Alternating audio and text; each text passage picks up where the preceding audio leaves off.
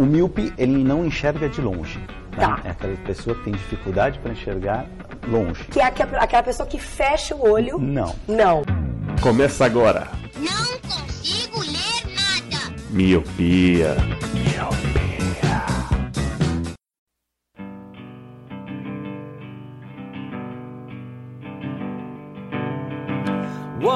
100 years ago, in a little town in Minnesota, lived a boy who called himself McGill. Olá, meu querido Miopi! Seja muito bem-vindo a mais um podcast Miopia. Fica à vontade, limpe suas lentes e ajeite seu fone, porque estamos só começando. Eu sou Eliabe Santana. Eu sou o Leandro Oliveira. E eu sou a Brenda Dantas. E eu sou o Lu. E sim, meus queridos, chegamos a esse podcast, a esse episódio, onde falaremos da terceira parte de La Casa de Papel. Tentei usar aqui meu espanhol, mas... Nossa, esse aí eu achei bem horrível. Beleza. Normalmente eu acho latino sexy, e você não foi sexy, então você falhou. Sabe quem achava o latino sexy? A Kelly Keaton. Nossa, mano. Ô, Eli, a gente tem convidada, mano. Essa foi boa, hein? Muito bem. Brenda, seja bem-vinda, tá? Você já é de casa com essa piada. Obrigada. Hoje, então, temos uma convidada e hoje falaremos sobre essa série aí, que agora é da Netflix, que eu lembro que ano passado, se você não estava assistindo, você era um estranho, que onde você ia, as pessoas falavam, né? Parecia testemunho de Jeová. Você assiste La Casa de Papel? Você tá assistindo La Casa de Papel? A melhor coisa que aconteceu nos últimos anos? Não sei onde você tava andando não, viu, Eli? Mas eu não vi isso aí não, mas beleza. Não, mas foi... Vocês não acham? Ah, eu acho que foi. Teve no metrô, tava bem... Sim, a galera fazia festa de aniversário com o tema La Casa de Papel. A galera ia fantasiada de Dali, ladrão, no carnaval. Então, acho que teve sim, hein? Olha, sim, viu? Sim. O Leandro tá aqui pra me cornetar, Brenda. Então, se acostume. Nem começou o podcast direito. Eu gosto de cornetar o Eli e o Roger. Enquanto tá os dois, eu fico bem. Mas como o Roger não tá, vai ser só você. Faz sentido. Faz sentido. Culpe o Roger, então. Então, antes de entrarmos pro... tema principal, a nossa curiosidade aqui, eu não sei vocês que assistiram no idioma original, tirando o Leandro, que não gosta do sotaque latino. Ele não gosta da Maria do Bairro, nem da Maria Mercedes, nem da Marimar, então ele falhou. Olha na vida. Aí, ó. Sem infância. Herege. Foi no quinto episódio, tivemos uma palavra, que é aquele Jason Statham, né, o segurança do... aquele segurança careca lá, aquele... falou pro Palermo que ele era um sudaca, né? E isso não foi traduzido, né? Não teve uma explicação. E sudaca é um xingamento, né? É uma ofensa xenófoba, que é usada na Espanha para definir os sul-americanos, né? Mas de uma forma bem depreciativa. Então, passou despercebido isso, mas então sudaca é um xingamento. Como é que foi em dublado, Lelê? Você que assistiu, você lembra como foi?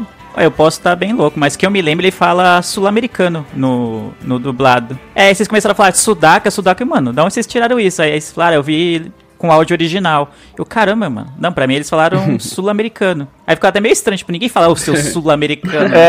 Seria mais fácil se tivessem mantido o sudaca. E no original fez sentido, porque o Palermo, o que faz o papel do Palermo na série, ele é argentino na série. E até também tem outra curiosidade sobre ele, ele fez aquele filme Diários de Motocicleta, que é com o Che Guevara, que também é um argentino e tal. Uhum. Então fica a curiosidade número 2. E ele fez também a série do Papa, não é? Contando a história do Papa. Olha, essa daí eu não sabia. Caramba, não sabia. Não, olha aí, eu não sabia não. Se eu não me engano é ele. Posso estar bem louco também, mas parece.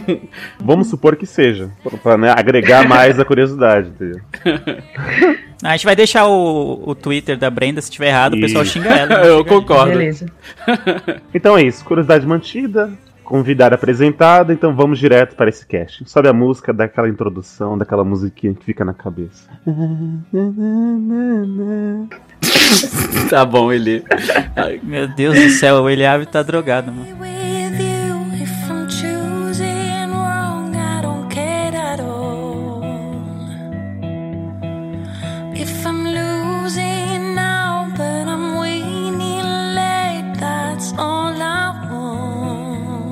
Vamos lá então. Lelê, como de costume, nos dê um resumão do que aconteceu nas duas primeiras partes, até chegarmos aqui na terceira parte de La Casa de Papel.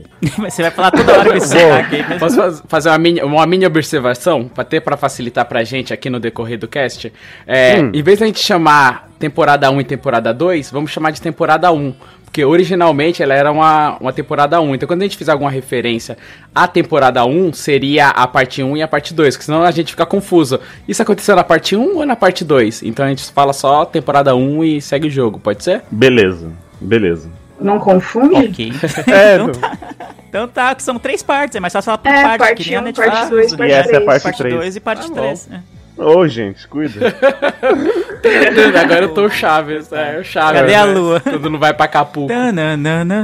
Tu vai, Lili, brilha. Então, La Casa de Papel, esse grande fenômeno, como o Eliabe falou logo no início, conta a história de um professor, que não se sabe, né, se ele é professor, não passa ele dando aula, apesar de ele ensinar a galera a roubar bancos. Ele recruta vários assaltantes, vários criminosos, cada um com uma habilidade diferente, pra, na primeira temporada, ou nas duas primeiras partes da série, assaltar a Casa da Moeda da Espanha.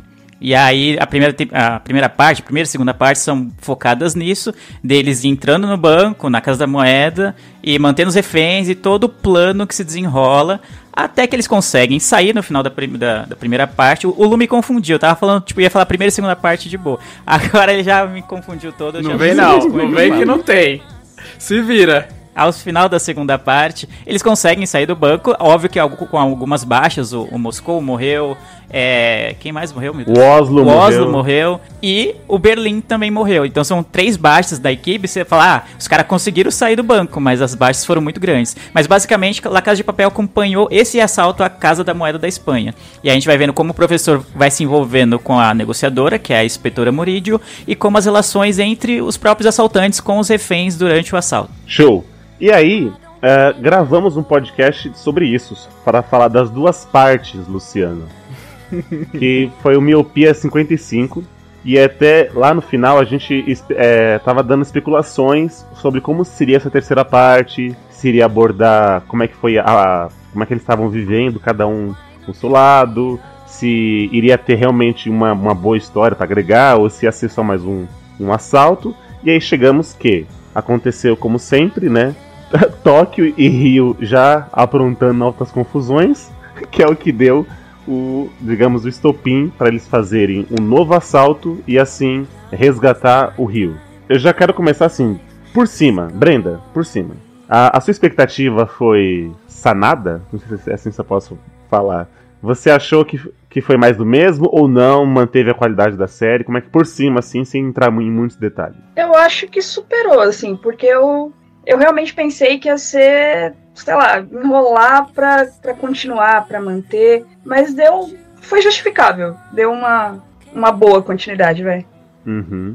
Eu não esperava que seria outro assalto. Eu achei que ia mostrar, acho que eles fugindo, sabe? Aí talvez a polícia chegando, mas aí acho que ia ficar muito gato caçando rato, muito tempo, não ia se estender em muitos episódios, né? Então eu gostei de que fosse um outro assalto. Olha, eu vou falar pra você que no começo eu fiquei um pouquinho incomodado, né? Porque na primeira temporada, ou seja, na parte 1 e na parte 2, seria o mega roubo, o maior roubo, o roubo mais difícil. Aí você fala, caralho, é algo que eles almejam, o cara desde criança, desde sei lá quando, ele planeja esse assalto e tal, fala, caralho, isso é foda, é o maior roubo.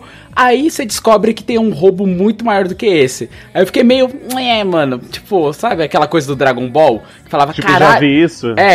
Caralho, a gente vai matar o Freeza. Caralho, o Freeza é o mais difícil. Aí depois aparece o Cell, o Majin Buu, não sei o que. Aí vai aparecendo os mais fortes do mais forte. E aí eu tive um pouco desse sentimento. Parecia que era o roubo, que aquele roubo da parte 1 e da parte 2 não foi tão, assim, foi foda, mas não foi tão roubo, assim.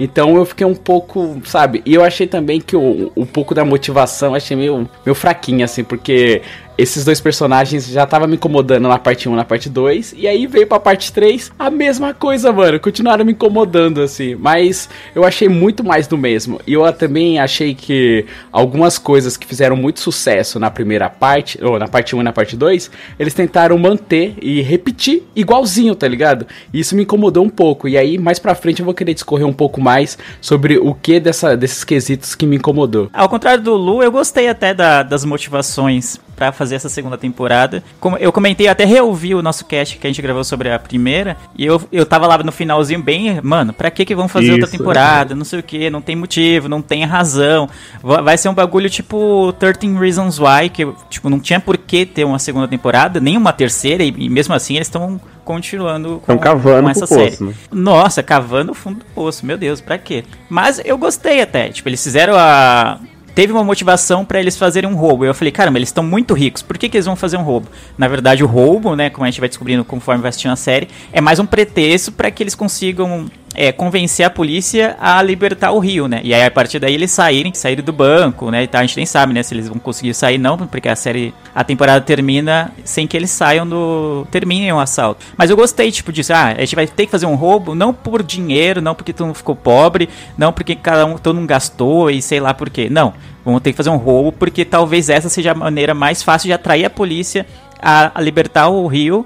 E aí, da parte da libertação do Rio, a gente consegue tentar fugir com todo mundo. Então eu curti, eu achei que seria bem bosta a motivação, achei que não seria algo, tipo, tangível, assim, e eu gostei. Apesar, tipo, da Tóquio e do Rio serem muito burros, meu Deus do céu. E os dois me dão muita raiva, especialmente a Tóquio, durante todas as temporadas. Ainda assim, tipo, essa motivação, eu não consigo ficar na ilha deserta e tem que fugir, tem que usar um telefone por satélite que é rastreado rapidão, tá ligado? Eu falei, nossa, como assim rastrearam tão rápido o negócio, mas beleza. É isso que me pegou um pouco. Aí eu achei meio tosco. Isso me pegou um pouco sobre a motivação, Lê. Porque, tipo, ela meio que abandonou ele ali e tal, ele entendeu e, tipo, fala, beleza, você tem um espírito livre. Não entendeu não, mano. Ele fingiu que entendeu porque ele é gato. Sim, mas ele falou assim, não, beleza, eu entendo que você tem um espírito livre, vai lá, voa, voa.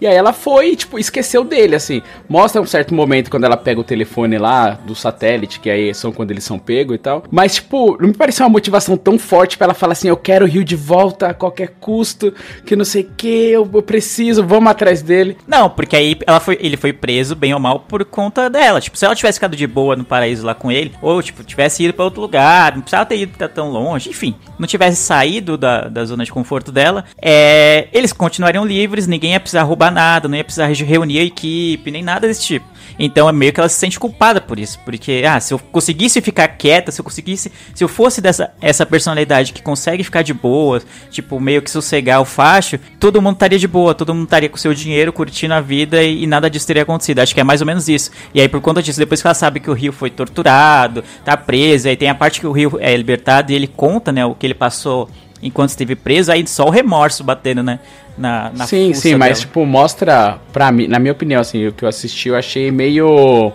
desprezo dela, achei muito desprezo pra ela ter esse switch e falar, putz, realmente, porque ela tem essa coisa meio irresponsável nela, né, a gente entende isso da parte 1 e da parte 2 que ela tem, essa irresponsabilidade, tanto é que ela causa a morte do Helsinki, né, que é o pai do Denver. Não... Moscou. E aí ela não dá muita atenção pra ele, pra querer ter essa motivação tão forte pra poder buscar ele e convencer todo mundo a poder ir lá, pra poder só, tipo, ter esse único argumento de resgatar o Rio. E aí, sei lá, eu não me convenceu não, eu esperaria algo mais, sabe? Eu acho que é mais a culpa que é o gatilho, assim, né? Ela se culpa, ela vê que foi ela que cavou tudo isso. E aí o professor meio que pega também uma coisa de ato político. Acaba não sendo só pelo Rio. A gente descobre isso um pouquinho mais pra frente. Porque assim, a terceira parte ela começa... Seria o quê? Eles ficaram 2 anos, né? Em cada... Acho que 3, né? Anos. Foram 3 anos. Em cada lugar. E aí o episódio já começa, né? Falando que o professor também tinha um plano pra isso, né? Eles iam ficar separados em duplas, né? Então, Tóquio e Rio... A Nairobi com o Helsinki, o Denver com a Mônica, né? Cada um em pares e em lugares distintos. Aí, assim, você já conhece o gênio dos dois, assim, sabe? O Rio e não sei o quê. Já era um casal meio improvável. Você vai colocar eles numa ilha deserta, mano? Tipo, que colocar, sei lá, em uma cidade festeira, igual ficou com a Nairobi e o Helsinki, sabe? Porque é uma coisa... Rotas de fuga. Porque é uma coisa meio monótona pra sim, Tóquio. Isso é bizarro. Já conhece a mulher lá, que era toda explosiva, tal, fez várias merdas, assim, altas confusões nas primeiras partes da série. E você vai colocar num lugar que é, tipo, muito tranquilo, sabe? Parece que ela só se divertia quando ia alguns turistas pra ilha e voltava. Então era óbvio que um dia isso ia cansá-la. né? Uhum. E, então, tipo assim, eu acho que o erro começou aí, tá? Que eu colocou ela num lugar errado. É, eles tentaram justificar o lance da ilha, porque na parte 1 e 2, eles falam, ah, vou comprar uma ilha com dinheiro e tal, só que o professor não sabia disso, então não justifica ter mandado ele pra ilha, eles pra ilha, né? Sei lá, vai pra favela do Rio, tá ligado? Tem vários fluxos, mano. Ninguém acha eles ali. Não mesmo. É, então, algo que me incomodou, agora que vocês falaram, é o fato de o professor ter pensado em tudo e não pensar, sei lá, num meio de comunicação entre eles que fosse irrastreável, tá ligado? Porque a merda toda acontece porque o Rio fala, não, a gente vai comprar esses celulares aqui que não tem como rastrear, só que aí, sei lá como, o cara que vendeu pra ele no mercado negro cagueta eles, ou deixa a localização ligada, enfim. E aí eu achei estranho o professor, que é tão meticuloso com as coisas, não pensar, se vocês precisassem falar, se der alguma merda, então vocês podem usar esse celular, que é criptografado e tal, e ninguém vai achar vocês, porque... Ou quando eles conseguirem achar vocês já vão estar em outro lugar, então não vai adiantar nada. E, tipo, eles não tinham como, eles só tinham como falar com a própria dupla. Saiu disso, eles tinham que pegar um telefone público lá não sei aonde pra falar com o transportador e não sei o que. E aí, tipo, a merda deu por causa disso. Só porque eles foram rastreados por um celular que eles compraram no mercado negro. Sim. E, na verdade, essa coisa do transportador é só se desse uma merda mesmo, né? Pra ficar, tipo, se comunicando. Uhum. É só pra usar, tipo, uma vez só, né? É, sim. O próprio Rio também, que era de TI, nem se tocou, né? De ver, de checar se tava tudo ok com o celular. Eu vi um post no Face que era La Casa de Papel é até legal, mas é inadmissível um assaltante se chamar Rio e ser o mais lerdo da sala. Eu vi isso. É bem isso. A única maneira do Rio ser preso, né?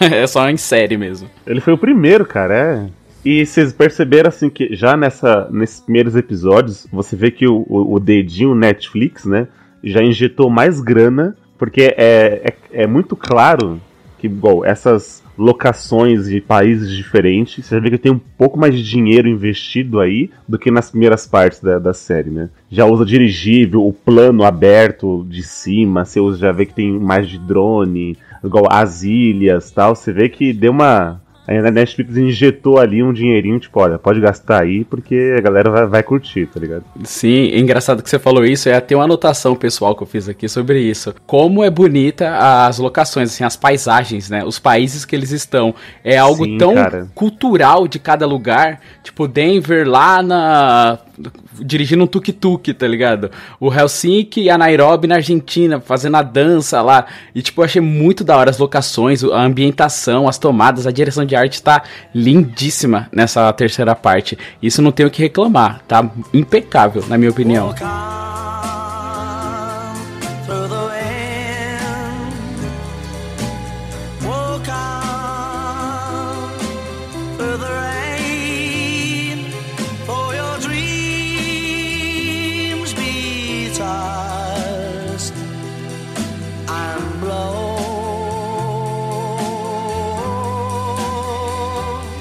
Lelê, você que aí já tem um pezinho de hate na série. Vamos lá. O novo assalto ao banco da Espanha. A gente tava falando aqui nas primeiras partes que a primeira parte a gente definiu como... Foi totalmente estratégico, lembra? Era tudo, eles estavam bem pensados, já sabiam como é que a polícia ia reagir. Aquele jogo de xadrez, né? A inspetora ia dar um passo, eles já estavam 2 passos na frente.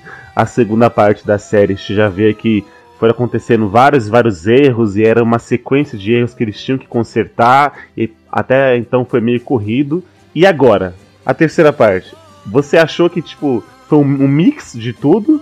Ou, tipo, foi acontecendo mais, digamos, coisas para serem consertadas do que planos, digamos, à frente, mais do que um misto de jogo de xadrez? Eu gostei bastante de como o assalto é pensado, né? E eu gostei de que eles fizeram os flashbacks pra justificar, né?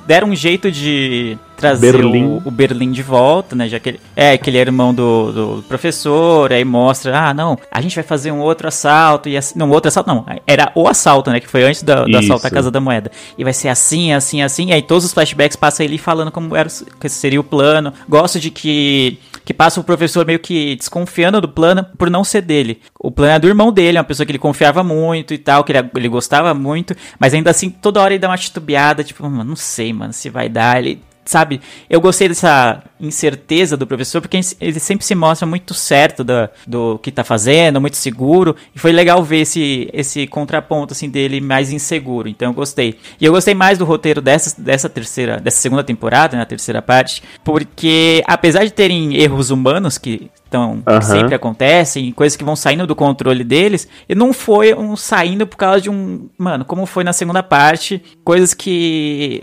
comprometem a construção do personagem. Eu critiquei muito a inspetora Murídio, as escolhas de roteiro para a inspetora Murídio na segunda parte, porque ela é a chefe da investigação e saiu, tipo, ficou uma semana fora, trocando ideia com o professor, saindo, dando rolê, ficando na casa dele, na casa dela, tá ligado? Mano, não existe isso, não existe, mano, não tem como você ser o chefe dessa investigação e sair de uma maneira tão absurda dessa. Olha pra essa investigação. Vê se a Alicia ou se o outro investigador que tá no comando também, se eles saem de algum momento do negócio. A partir do momento que a Alicia chega, ela não sai mais de lá. Mesmo grávida, né? A vida dela passa a ser aquela investigação. Mesmo grávida. Quase, sei lá, tá com 8 meses, não sei, não fala na série, mas a barriga dela tá gigantesca, então não sai. Então, na segunda parte, a inspetora, tipo, larga o negócio como se fosse um assalto aqui no bairro. Nem se fosse uma agência de banco do bairro, o chefe da investigação ia sair, tá ligado? Da negociação. Então isso me incomodou bastante na segunda parte. Algo que eu não vi nessa terceira parte. Eu gostei mais de como as coisas foram feitas. Foi mais equilibrado, assim, os erros humanos e os improvisos que foram feitos não comprometeu a construção dos personagens. Tá mais real, é isso. A Tóquio continua impulsiva e é isso que dá o estopim pra que o Rio seja preso e aí faz com que eles tenham que assaltar de novo pra tentar resgatar o Rio. A Nairobi continua muito forte, continua com comando, com voz forte, mas ainda tem a fraqueza do filho dela, que é usada no final da temporada, sabe? O Denver é muito emotivo, muito paixão, muito amor pela Estocolmo, só que ele continua muito, tão comprometido com o plano, mas ele paia, então ele não quer que a Estocolmo participe, porque se ela morrer, ou então se ela tiver a ponto de morrer, ele vai comprometer o plano, então ele não quer isso, e eles brigam por causa disso. Então eles foram mais fiéis à construção dos personagens que eles fizeram, e não fizeram algo aleatório que não tem justificativa, entendeu? Eu curti. Ô Brenda, você falou que gostou, né, que a sua...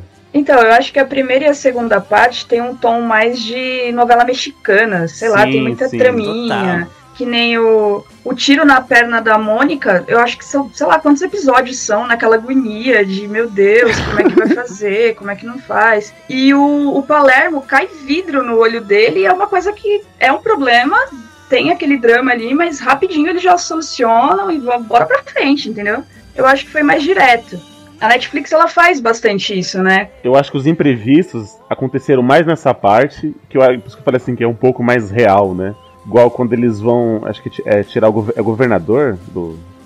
eles chamam de governador. E aí o cara falou assim, não vou sair, eu só vou sair quando o último refém sair. E aí eles não estavam prevendo isso. Aí ali você já vê que é um dos primeiros imprevistos que vai acontecendo. Então, por isso que eu achei que tá um pouco mais real, entendeu? Tem coisas que eles não conseguem pensar em tudo. Até porque o plano foi pensado em quem? Alguns meses, né? Já tinha um rascunho lá, junto com o Berlim, há anos. Mas eles tinham que fazer porque o Rio estava sendo torturado. Então acho que eles ficaram só 2 meses meio que planejando as coisas. Então, uma coisa que eu acho que faltou explicar é... Ele levou o plano da Casa da Moeda.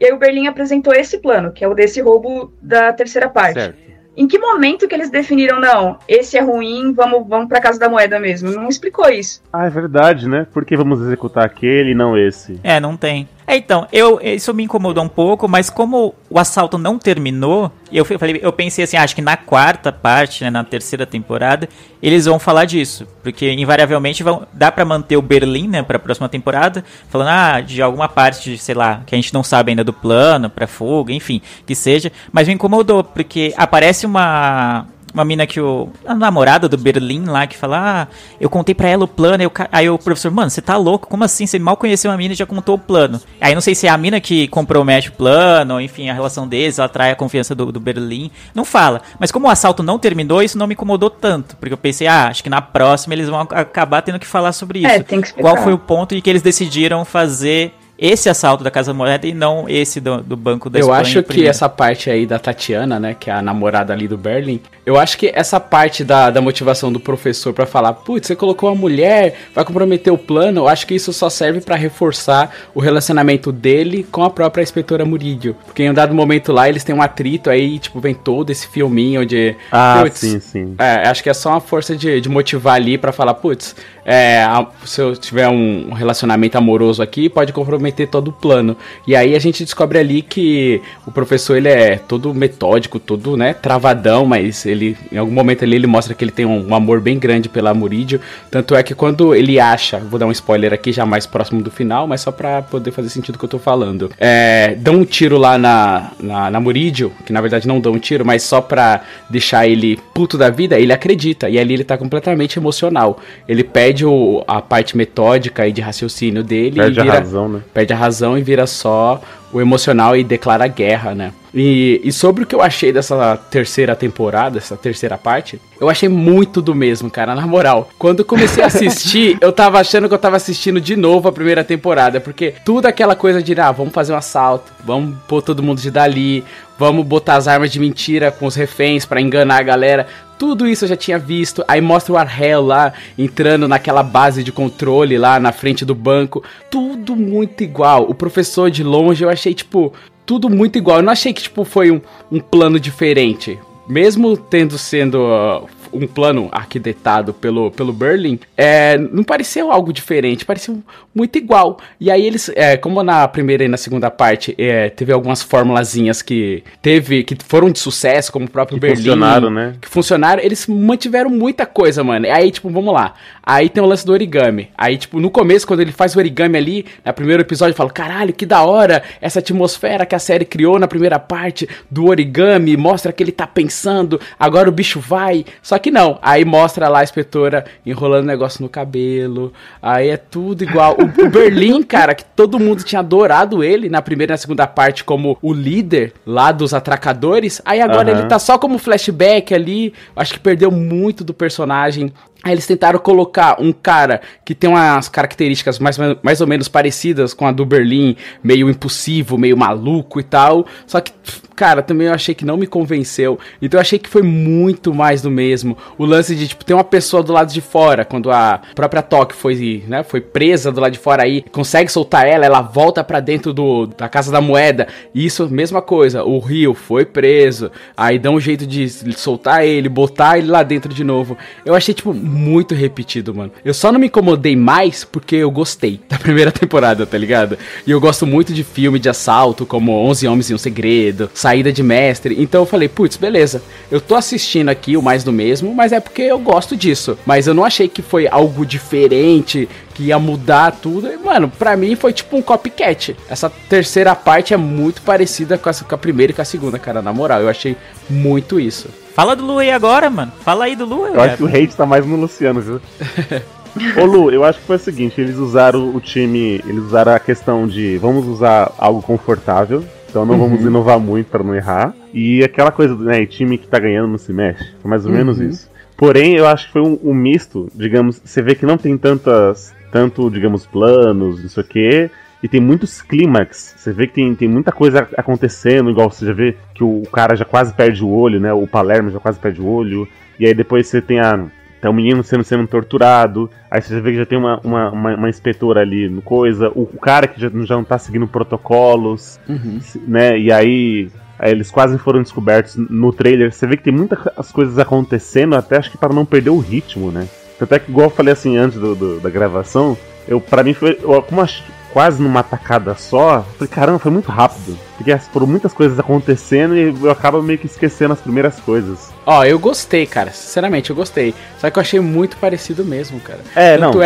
Por exemplo, algumas coisas que eu gosto bastante, que aconteceu na primeira, na segunda e na terceira, que é o lance de, putz, tem uma coisa muito difícil que a gente vai ter que fazer aqui, pegar esse ouro. Qual que é a solução pra poder pegar esse ouro? Eu gosto dessa adrenalina. Nossa, que genial! Ah, vai fazer isso com ouro? Ah, vai colocar uma câmera aqui de compressão? Nossa, que da hora! Eu gosto disso. Mas tudo isso eu já vi na primeira e na segunda parte. Caralho, eles vão imprimir o dinheiro. E agora? Como eles vão sair? E eles têm um plano de sair. Então, tá tudo já esquematizado. Você sabe que eles têm um plano mirabolante pra poder se safar da polícia. Tem o lance do xadrez que eles reforçam, né? Ah, qual que é a próxima jogada? A gente tem que ocultar a jogada, a gente tem que dar um passo à frente, a gente não pode seguir o padrão. Então tudo isso eu já vi. Só que, tipo, eu gosto. Então eu não tô reclamando por ser mais um copycat do que de como é feito. Por exemplo, tem coisas que às vezes é repetida, mas sai muito ruim. Só que dessa vez eles repetiram e continuaram em alto nível, assim. Eu gostei, entendeu? Só que eu achei muito parecido. Ô Lu, mas eu entendi isso. Eu até concordo que tem muitas coisas que eles usaram...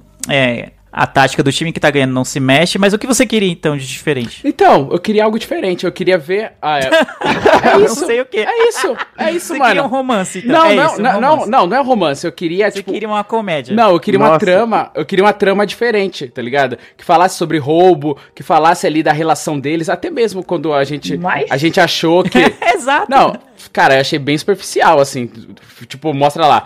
70 horas pra 0 hora. De repente já tá na 0 hora, tá ligado? Então, tipo... Cara, mas eu gostei exatamente por isso. Na primeira temporada, eles usam muito essa contagem do tempo, porque, estão tantos dias de assalto. Mas aí, como eles usaram, vocês já sabem como funciona, vocês já sabem como o professor raciocina, como ele monta o plano, não sei o quê. E sabe que ele sempre tá alguns passos à frente da polícia, beleza. Então a gente vai meio que acelerar isso, tipo, porque não precisa esse drama todo se você sabe que o professor tá uns passos à frente. Então, eles usaram a fórmula, mas eles foram um pouquinho mais práticos com as coisas. Ó, beleza, isso aqui você já sabe que vai dar certo, né? Então, beleza. Eles vão chegar até o banco, a gente só sabe não sabe exatamente como que eles vão roubar o ouro, é isso que a gente vai querer descobrir, e como que eles vão sair. Primeiro, não passou parte. Porque vai ser na próxima parte.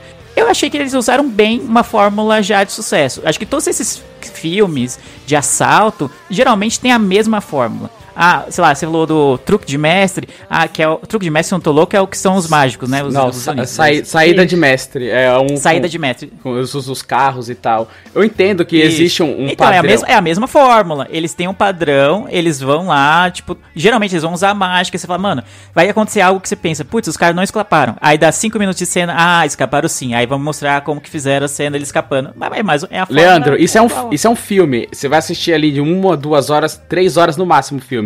Isso é uma série. Tem primeira temporada, segunda temporada e agora a terceira temporada. Eu não quero... Imagina, na quarta temporada eles vão assaltar a mesma coisa e faz a mesma coisa. Pega o refém, aí bota Dali, bota... Na quarta eles vão continuar esse assalto, porque não tem... Não, sim, eu tô... Você tá entendendo? Que, tipo, isso é uma temporada, que, tipo, é uma série que tem várias temporadas. Não é pra repetir. É só porque foi um sucesso que você tem que repetir a mesma coisa, mano. A mesma fórmula, tipo, a mesma coisa. Eu vi a mesma coisa. Tem uma hora que eu falei, mano, tô aqui assistindo a primeira e a segunda temporada. Não é possível, mano. Foi o que eu pensei. Só que, tipo, mano, é porque eu gosto desse estilo. Então não me entendam mal. Eu achei que foi muito bem feito. É muito legal. Solta, Gael. O Gael tá puxando o microfone, desculpa. Mas, tipo, eu... Para, Gael, caralho. Eu gosto disso, entendeu? Eu gosto, só que, tipo, mano, eu achei, tá ligado? É uma opinião minha, eu achei que foi muito parecido. Eles poderiam desenvolver outra trama. Eu sou espectador, eu não sou roteirista. Eu quero ser surpreendido, eu não quero ver a mesma coisa, entendeu? Agora, quando você me pergunta, você fala assim, o que você quer ver? Eu não sei, me surpreenda o La Casa de Papel, não me mostra a mesma coisa. É só isso que me incomodou, tá ligado? Luputaço ao vivo aqui. Luputaço, tá ligado? Eu entendi a sua crítica, mas não dá pra esperar La Casa de Papel é algo diferente. Eu acho que eles vão na fórmula que tá ganhando. Pra próxima temporada vai ser a mesma coisa, eu acho. Uma coisa que eles repetem e eu não canso de ver, eu gosto, tem um problema, aí, nossa, como vamos resolver? Aí passa o professor explicando. E aí, conforme o professor vai explicando, vai mostrando eles executando. Sim, eu acho isso muito eu bom. Gosto também, eu gosto bom. Demais, eu adoro isso. Tanto é que o contraponto eu acho legal. Quando eles falam que o governador ia entrar lá na água para desbloquear. E aí o professor fala assim, mas e se ele não quiser? E aí o Berlim e o Palermo falam, não, ele vai entrar. Ele tem, todo mundo tem valores, mas quando você aposta a vida, né, as pessoas deixam os valores de lado. E aí corta a cena, o dia que o cara fala assim, não, eu não vou entrar, eu já tô quase morrendo, né, tenho, sei lá, ataque cardíaco, não sei. Ele, não vou entrar. Ele nem fala. Quem fala é o professor falando, não, o cara, olha aqui, o perfil do cara é esse, a ficha dele, o cara... Ele não vai voltar atrás, né? Ele não vai voltar atrás. O Berlim, não, ele vai sim, mano. Ele vai sim. E aí é uma hora que ele bota a fé no plano do Berlim e se ferra, né? Porque o cara não vai mesmo. E chamam ele de golfinho, né? Porque era um golfinho na... É verdade. No estudo. É bem legal isso, bem legal. Então, mas não me entendam mal, eu gostei da série, gostei da temporada, eu só achei mais do mesmo, é só esse o meu único ponto. De resto, eu gostei demais, porque eles repetiram e eu gostei da primeira e da segunda, então não tinha como errar mesmo. É o lance da formulinha que vocês falaram, né? Pistolei, mas gostei. É exato. Eu acho que se eles mudassem muito, o público cativo da série ia se incomodar bastante, eu acho. Não sei, né? Tanto é que até mostra na série que a população tá a favor deles, né?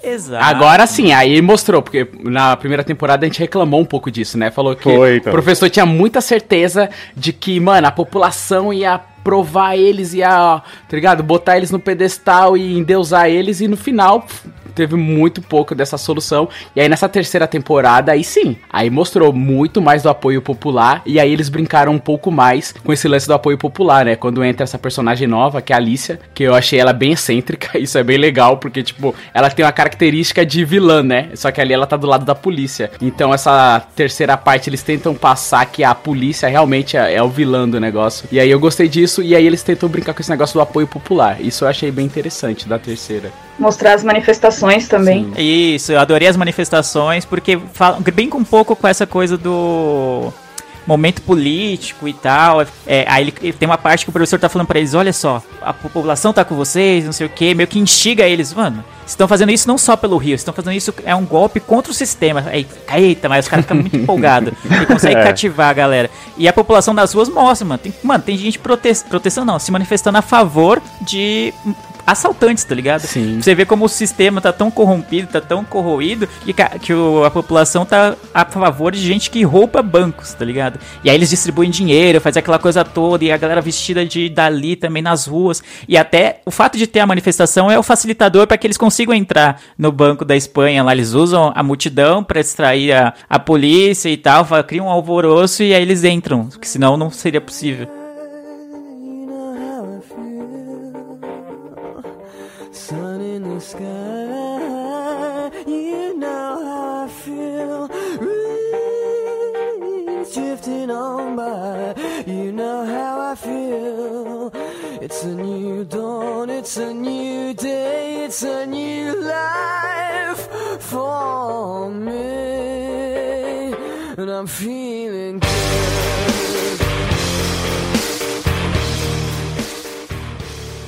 O Luciano já puxou ali da Alicia e tal. A gente, né, foi apresentado aqui a novos personagens, mas antes de falar dos novos, eu queria colocar aqui dos antigos, né? Eu lembro quando falaram que ia ter a terceira parte, e aí especularam que o Berlim ia voltar, né? Mas, nossa, mas como é que ele vai voltar? Que não sei o quê. Tanto é que até fala assim, não, mas se ele morreu, mas tem gente que morre em uma temporada e tá vivo na próxima aí, né? Velozes e Furiosos tá aí pra comprovar isso. E aí, eu acho que assim, não sei se foi um arrependimento da série, mas você vê que o Berlim aparece em todos os episódios. Tipo, ó, ele não tá vivo, mas toma aqui, fã, né? Toma aqui, público. Olha como é que o Berlim era foda, né? Olha como... Até os flashbacks, tanto de como do plano, até ele meio contracenando com o Moscou também, né? Então não trouxe só ele. Trouxe o Moscou também, que era o pai do Denver. E aí tem aquele diálogo dele e tudo mais. E eu gostei também como aprofundou mais também os personagens, já os clássicos, né? A Nairobi, ela continua motherfucker, tá ligado? Feminista e a porra toda. E nas primeiras partes era que liderava a impressão das células, e agora ela que lidera ali como que vai ser difundido o ouro, né? Difundido. Como que vai... Fundido. Fundir, isso, difundir, né? Como vai fundir o ouro... E aí tem a Tóquio, né? Como o Leandro diz, é chata pra caralho.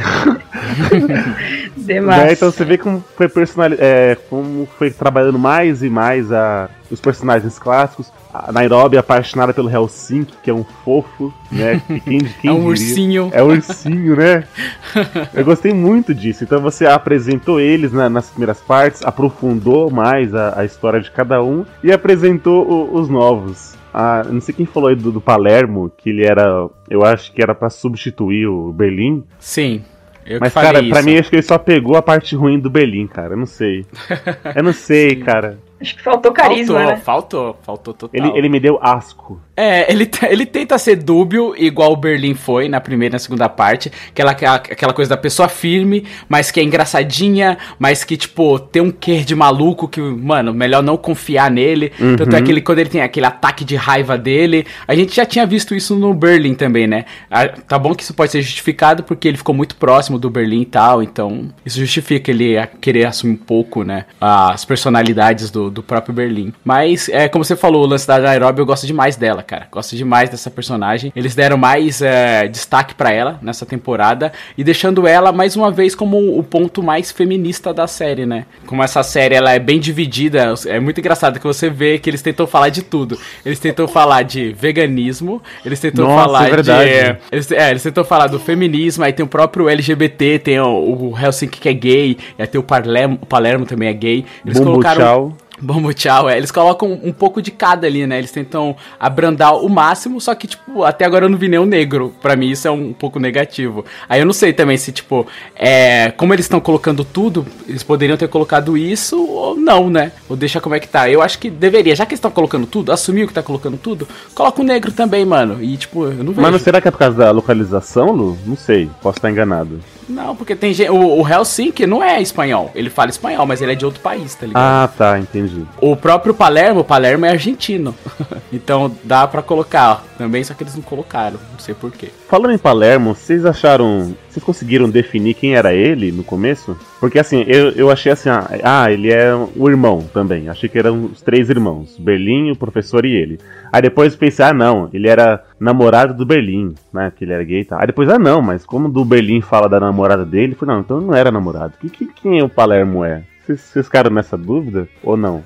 Dá a entender que ele era muito amigo do Berlim e era apaixonado pelo Berlim, porém não correspondido. O que eu entendi foi isso. Igual a Nairobi e o Helsinki, né? Exatamente, ele era o que ele joga na cara da Nairobi, que ela é na vida do Helsinki, é exatamente o que ele era na vida do Berlim. Ah, não tinha feito essa ligação, faz sentido. É, o amor não é correspondido, né? É. Exato. É, tanto que ele fica quieto quando a Nairobi enquadra ele. É, ele engole, né? Seco. Ele engole seco, não tem o que falar, porque ela jogou, expôs a verdade que ele não queria aceitar, né? Ele faz toda aquela pose de, eu não tenho sentimentos, não sei o quê, porque ele tá ficando com a Helsinki, né? E o Helsinki claramente tá gostando dele, e ele tá, tô cagando pra você, não sei o quê. Aí, aí ela vai e enquadra ele, porque ele quer falar mal dela, e a Nairobi, todo mundo, só porque você ficou apaixonado pelo Berlim e não falou nada, não foi correspondido, aí ele meio que titubeia, engole seco e fica lá, ligado? É isso, vamos voltar pro trabalho, porque pegou no ponto fraco dele. Ele quis pegar o ponto fraco dela, e aí ela que deu uma invertida nele. Eu gostei bastante dessa cena até. Foi muito boa. Se fosse pra colocar um meme nessa hora, sabe aqueles meme antigo que era só um traço, o meme ok? Ok. Don't you tell me what I should do. All these games that I can see through. I don't need no complications. Think I got a reputation. 'Cause I know. Temos também o Bogotá, né, que é o que tá fazendo ali a transição do telefonema, né, do bigode, que eu acho que é ele que é... Não, o Bogotá, ele tá lá dentro, ele é um dos caras que é o que tá junto com a Nairobi, ele abre a porta. Que é o que tá falou da Nairobi tinha uma boa bunda, não foi isso? E ela colocou ele no lugar dele. Isso. Eu achei um ponto fraco isso nessa temporada, porque eles não apresentaram muito bem os novos personagens. Você até confunde quem é o que tá lá fora, quem é o que tá lá dentro. É, então, porque na primeira temporada passa o professor recrutando a Tóquio, recrutando a Nairobi, recrutando quase todo mundo.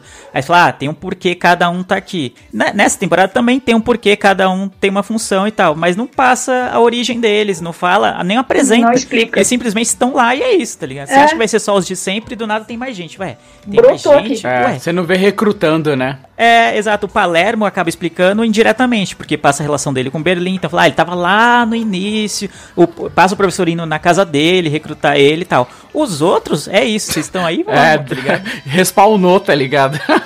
Eles tentam fazer com o Bogotá, na hora que ele tá, tipo, fazendo a cabeça do Denver pra ele entrar lá no tanque, aí ele fala, tem uns 7 filhos e tal, é a coisa... é o mais breve que mostra. Aí depois mostra o outro lá que fica do lado de fora com os celulares, que aí é a outra parte lá que eles tentam atingir também, que é o lance do pró-animal, né? Tem o vegano, tem o pró-animal, e aí, tipo, é só isso. Mas não mostra a parte de recrutar, que é uma parte bem legal, né? E eu acho que isso a gente acabou já explicando aqui no cast, que é o lance da urgência. Essa série, ela tá com a urgência lá no talo. É, vamos, 70 horas, vai, tá valendo, vamos. Tipo, mostra um pouco mais corrido, né, tudo. Então acho que por isso que eles não colocaram, né? 8 episódios só. Ô Lu, tá corrido, mas sempre tem um tempo pra discutir o amor. Ah, sim. Sempre tem um tempo pra você se embriagar de champanhe, sabe? Pra você transar na banheira. Tem sempre um tempinho assim, ó. Exato. Eu acho que essa que é a novela da série, entendeu? Aham. Estamos apressados, igual nas primeiras partes. Ah, o dinheiro tá sendo impresso, mas vamos aqui falar do sistema de Estocolmo. Ou, né? Vamos aqui falar, sei lá, do Arturito, não sei o quê. E isso que eu acho que me incomoda um pouco na série. Se fosse os flashbacks, eu até entendo. Que assim, já faz parte daquele momento do roubo, né? Então flashback você conta até pra explanar, dá peso ao personagem e tal. Mas igual essa conversa aí do Palermo e da Nairobi, sabe? Tipo, não é uma coisinha de, sei lá, um minuto. Não, você tem todo um drama ali, ela vira de costas, vai embora, e ele fala, e ela volta, e não sei o quê, coloca ele no lugar dele. E tipo, gente, vamos lá, cadê o ouro sendo derretido, né? Tipo, a polícia tá ali, né? Eu entendo a sua crítica e até concordo com ela, porque às vezes tem alguns momentos que não tem por que ter esse drama todo, e aí tipo, parece que vai ser algo muito pesado e resolve rapidão. Então. Caramba. Eles só estão ganhando tempo. Mas eu entendo também que enquanto eles estão lá fundindo ouro e tá transformando nas pepitas lá, tem um processo que tá sendo feito e que é isso, tá meio que automatizado, né? A Nairobi já colocou todo mundo pra trabalhar, então nesse meio tempo vai ter que ter alguma coisa, né? Não dá pra ficar todo mundo olhando pro ouro sendo feito lá e já era, entendeu? Então eles têm que preencher geralmente com histórias pessoais, sim, né? Sim. Já que o assalto tá controlado, então hora tem uma intervenção da polícia, a polícia quer entrar por tal lado, então aí a gente vai reagir a isso. Mas não dá pra polícia fazer as todo o tempo, então eles preenchem com histórias pessoais. Aí então geralmente é dramas relacionados aos relacionamentos deles, seja um dos que eu gosto foi o do Rio com a Tóquio, né? Ele volta, o professor fala, você tem que ficar com ele, né? Porque a polícia tem que achar que a gente não sabe que eles estão com o Rio tá com o microfone. Sim, sim. E aí ela vai lá, faz um striptease pra ele, e aí ele vai dar um pé na bunda dela. Eu achei, tipo, que eu não esperava que ele fosse fazer isso. Tipo, mas ele conseguiu captar, tipo, mano, eu vou ficar a vida inteira correndo atrás de você, você é desse jeito e tal, você é assim, é impossível, precisa sair, precisa ver gente e tal. Beleza, mano, mas pra mim não rola mais, e terminou com ela. E aí tem a parte muito chata da Tóquio bebaça, tá ligado? É chato, mas a parte dele dando um pé na bunda dela eu achei legal, porque eu não esperei que ele fosse fazer, eu achei que ele fosse ficar. Eu acho que o melhor nessa sequência foi o furão. Foi muito bom aquilo. O furão foi bom mesmo. Sim, mas é legal assim, porque eu não gosto muito da atuação do Rio, mas nessa parte eu gostei de como o roteiro se mostrou, assim. Esse lance dele perceber, aí ele falou, fiquei tanto dia preso, fiquei dentro de um caixão praticamente em pé, e eu não tinha, só tinha tempo pra pensar ali, e tipo, eu pensei, e realmente é isso, eu sou um cachorrinho pra você. Eu achei isso muito legal. E aí também concordo com você do lance da bebedeira. E aí, tipo, isso me faz lembrar outra parte. Calma, Gael. Isso me faz lembrar outra parte, que é quando o Denver vai buscar ela no elevador, aí ele começa a dar um sermão dela, eu falei, putz, que da hora, mano. Aí ela vai querer beijar ele, aí eu falei, nossa, mano, que zoado, velho. Aí eu pensei que ele ia falar, putz, você com seu jeito impossível, você matou meu pai, que não sei o que. E ele não, tá uma titubeada, mano, ele tá tão apaixonado com a Mônica, tem um filho, aí tem todo aquele roteiro dele falando, mano, eu desculpa ter feito isso, mas é porque eu vou me jogar na frente da bala por você. Biriri, tananá, e de repente, tá ligado? Eu falei, tipo, não, velho. A Toca, ela é a versão feminina de boy lixo. É, boy lixo, exato, mano. Ela é a versão feminina de boy lixo, pode crer. Não, zoada. Essa parte era pra ter um peso muito grande, que foi a sequência do Rio dando uma bota na Tóquio, ela ficando bêbada, aí o Denver, mano, presta atenção, mano, você tá comprometendo o assalto, presta atenção, você tem que fazer sua parte. Aí fala, caramba, da hora, mano, duas sequências, ela vai tomar duas pauladas pra ver se ela resolve o que ela quer ser da vida, né? Se ela vai continuar brincando com a vida dela ou se ela vai tomar responsabilidade por ela e pros outros, né? Aí não vai ter essa cena dela tentar beijar, até entendo, tá bêbada, vai tentar qualquer coisa, já que ela tá frustrada com o término com o Rio. Aí ele vai e veja de dar, mano, empurrão nela, alguma coisa assim, sai daqui, e ele não, ele fica meio... E foi duas vezes, né? Foi 2 beijos, né? É, chega logo, elevador, que senão eu vou fazer um negócio aqui errado, tipo, ah, mano, pelo amor de Deus, mano, senão eu vou... Por mim, ele faria com ela o mesmo que ele fez com o governador. É, caralho, cabeçada, bate nunca, sangue. Caraca, não acharia ruim. Nossa, falando em partes que eu não gosto, tem que lembrar da volta do Arturito, que não faz o menor sentido. E ele ficou pior, né? Ele se tornou bem coach. Lembrado. Ele ficou pior. Não, ele ter virado coach, eu consigo visualizar isso. Quando eu vi ele virando coach e aparecendo só no começo, bem a cara eu falei, dele, né? Deram um desfecho pro personagem dele, vai viver desse momento, né? Que nem o inspetor de polícia falava pra ele, você vai viver do assalto, porque foi o único momento significativo da sua vida. Falei, beleza, é isso. Agora a polícia chamar ele pra ir lá e ajudar, tipo, nossa, sério que não tem ninguém especialista na polícia, ninguém investigou o roubo passado. E aí ele entrar na casa. A polícia chamar ele faz sentido, porque ele se vende como o cara que foi a resistência aos bandidos. A polícia não sabe, não tava lá dentro. Então, ok. Mas ele entrar, eu achei forçado. Não, mano. Nossa, horrível, horrível. Tipo, até não concordo tanto com essa de ele ser... chama ele lá pra perguntar como o perfil e tal. Beleza, passa. Mas ele entrar e a polícia não se ligar. Tipo, o cara tá indo ali. Esse cara não era pra tá indo aí? Não. Tipo, ele já tá quase dentro. Forçado. Tá ligado? Tá, toda a atenção do mundo tá naquele assalto e aí, sabe? Aí é tirar um pouco de besta. Sim, e outra. E ele entrar, eu pensei que ele entrava, pô, tá bom. Fez esse maluco chá entrar de novo. Aí não, foi tipo aquela parte dele falando do filho, aí a Mônica apontando a arma, eu falei, mano, meio que eu esperava a Mônica isso. Titubeando também, mano, eu falei, mano, tá muito zoado isso, velho, eu fiquei meio bolado isso, com isso. Ai, mano, pra quê, velho? Nossa, eu fiquei bolado com isso, e aí depois ele tá lá dentro, só se, tipo, na quarta parte tem uma relevância maior, mas, mano, pra essa terceira parte, ele não teve relevância nenhuma, não era nem pra ele se deixar de entrar, tipo, na hora que ele entrou, tipo, ninguém viu, beleza, que tava fechando a porta. Fala, mano, aponta a arma pra ele, sai fora, você é chato, mano, nem a polícia te quer, velho, sai fora. Ele é muito chato, mano, é insuportável, sai fora, mano. Não tava combinado você entrar, não, sai fora, já era. Exatamente. Aí não, eles deixam. E ele, como é que é? Falando pra matar o Denver, né, por motivos pessoais, né, não, ele é o chefe, né, vocês têm que acabar com ele e tal. Aí quando ele entra, tem aquela conversa com a Mônica, com ereção, mano, tipo, ai, cara. O que foi? Exato, foi muito ridículo, porque, mano, ele foi um cara super chato na primeira e na segunda parte, ele que liberou alguns reféns, e por causa dele que morreu o amigo lá do Helsinki e tal, e aí ele deu uma tesourada no Denver, e aí eu falei, caralho, mano, se ele entra, os caras tá puto com ele, fala, sai daqui, mano, aí não, todo mundo esqueceu, a Mônica foi lá dar roupa pra ele, tá ligado? Eu falei, caralho, mano. Que... É, total erro de estratégia, mano. Sim. A mina tem uma história com ele, mano, põe outra mina, qualquer outra pessoa pra cuidar dele. Exato, aí tipo, tem mais uma daquelas repetições que eu falei, que eu tô falando aqui o cast inteiro, dessa que aí é o...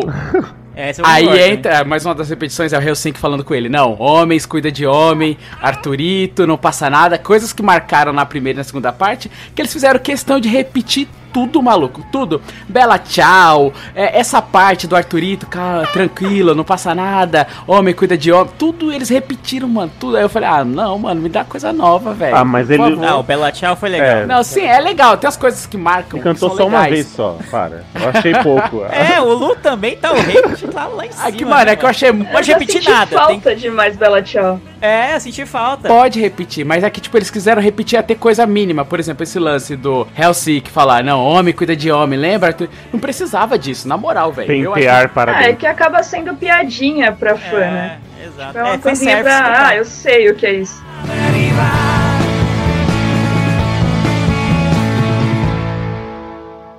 Vocês falaram do Bella Ciao, eu lembrei que a trilha sonora melhorou bastante em relação à outra temporada, que eles inseriram outras músicas que também incitam, de certa forma, revolução, golpe, aquela coisa toda. Tocou até You Never Walk Alone, né, que é um lema, quase um hino não oficial do Liverpool, né, e tocou, tipo, ela bem lentinha, assim, tipo, no momento que eles estavam quase pra entrar no banco, falei, caramba, da hora, e, tipo, em outros momentos tocam outras músicas, assim, que também tem esse tom, assim, essa pegada de revolucionária, assim, de protesto, e achei bacana, que na outra, eu lembro do Bella Ciao e isso, a trilha sonora era mais esquecível, assim. Aquela música que o Denver canta teve também na segunda parte, não teve? Teve, que é a música do pai dele. É a música do pai. É a música do pai. Maior repetição, parei. Ô, Lê, você falou da parte ali do Rio terminar com a Tóquio. Cara, eu achei isso meio tipo, mano... fizeram tudo isso pra salvar você, e aí você vai terminar com a mina, que ela é uma granada ambulante, e parece que não sabe que ela pode fazer merda ali mesmo. É, que o Denver falou. Até falar isso com ele, né? Falou com ele, mas eu achei, tipo, ele refletiu, né? Ele falou, a prisão me fez ver que eu sou forte, né? Tipo, eu fiquei lá sozinho, achei que não fosse resistir porque eu tava só. E não, eu consegui resistir. A tortura, a prisão, as ameaças a ficar isolado, a ficar sem comida, sem saneamento básico até. Consegui, tipo, ele foi um período em que ele, já que não tinha mais o que fazer, ele conseguiu refletir sobre a própria vida e viu que ele ia ficar a vida inteira correndo atrás da Tóquio. Qualquer aceno que ela desse, ela ia voltar. Mas ele espera, né? Disso. Eu achei legal. Terminar. Eu achei legal. Mano, a Tóquio só ferra o rolê, ela ia ferrar de qualquer jeito o rolê, mano. Se não fosse agora, ia ser depois. Mas o Denver, ele sugere isso pro Rio, né? Ele fala, Rio, volta com ela e depois você termina. Mas agora, mano, essa bomba relógio aí é foda. E o lance que o Lê falou de que ele percebeu, isso é legal, porque ele fala assim, eu fiquei lá preso, privado de tudo, e aí eu percebi o quanto eu sou forte e eu não preciso ser mais seu cachorrinho. Aí eu falei, legal, eu entendi, eu gostei dessa parte. Momento errado, né, pra falar isso. Exato, momento errado. Já que tá nas críticas, uma coisa que me incomoda é o Lu tá na crítica desde o momento, no minuto 1 já, né? Desde o eu sou o Luciano, né? E eu sou o Lu. Uma coisa que me incomoda é digamos assim, uma extensão de uma cena. Por exemplo, quando libertam o Rio. E aí a câmera fica girando ele ali, com o braço pra cima, sabe? Aí parece que dá a entender que ele vai levar um tiro no meio do peito. Não sei se vocês perceberam que, tipo assim, a cena é um pouco prolongada e é tipo... Você acha que vai acontecer alguma coisa ali e só acaba. Por exemplo, igual a porta aberta, assim, ele entra e aí, sabe, todo mundo comemorando e beijo, não sei o que, e, tipo, vai, gente, fecha a porta. Vai, gente. E vai, não sei o que, aí mostra o Arturito, ok. Uma coisa, o Rio, ele me lembra o Ayrton Senna nessa cena que ele tá de terno. Pode crer. Parece mesmo, mano. Pode que o cabelinho né? De lado. Pode crer. Você falando esse lance de cena, tem um negócio que me incomodou, mas sei lá, pode ser alguma característica da TV espanhola ou de como eles fazem lá, que é, por exemplo, a cena... Ela se repete igualzinho no outro episódio e não é um flashback, tá ligado? É exatamente a mesma cena. Por exemplo, vou dar um exemplo. Tem hora lá que a Nairobi, ela pega o ouro, aí ela faz o ouro de brinco. Aí termina assim, meu brinco, que não sei o quê. Aí vai pro outro episódio, repete a mesma cena, mano. E não é um flashback ou anteriormente em La Casa de Papel. Não, é exatamente a mesma cena. Ela pega, meus brincos, aí a cena continua. Aí eu falei, nossa, mano, achei meio zoado isso, tá ligado? É um detalhe mínimo, mas eles repetem isso outras vezes, quando tá o professor e a Murídio lá no trailer do Breaking Bad lá. Eu achei bem a referência a Breaking Bad. Isso se repete, a cena se repete igualzinha, aí eu fiquei meio assim, mano, que estranho isso. Sei lá, não precisava de reproduzir a mesma cena, mas é crise tá minha. No veneno, hein, mano? Tô no veneno.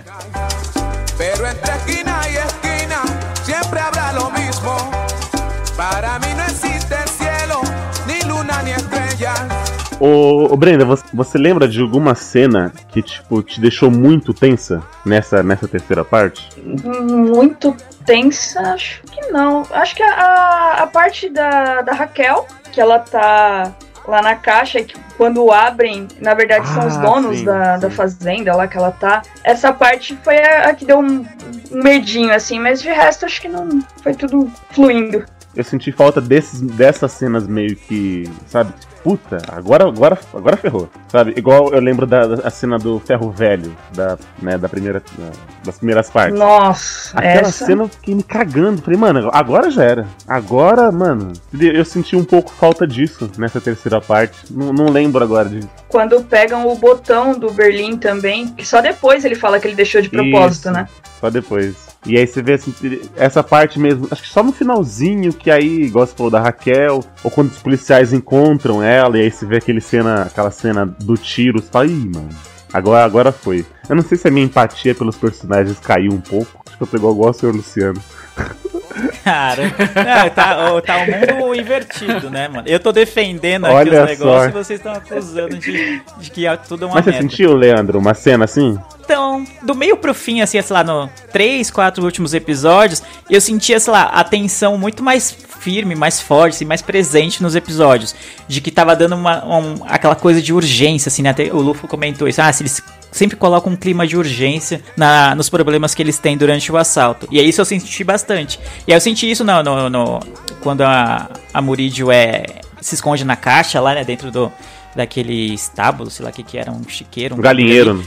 Um galinheiro lá, aí pegaram ela, não sei o que. Também quando a polícia finge que dá um tiro nela, que mata ela, dá 2 tiros nela. Aí a gente, por um instante, ficou igual o professor, né? Ajoelhou no chão, falou, mano, mataram a mina, velho. Mataram a mina e agora, não sei o que. E aí demora uma cota, né, pra passar que não foi isso, que ela não morreu de verdade. Só na última cena que passa ela sendo presa, a gente, ué? Usaram o veneno dele contra eles, usaram a mesma armadilha. Isso foi legal.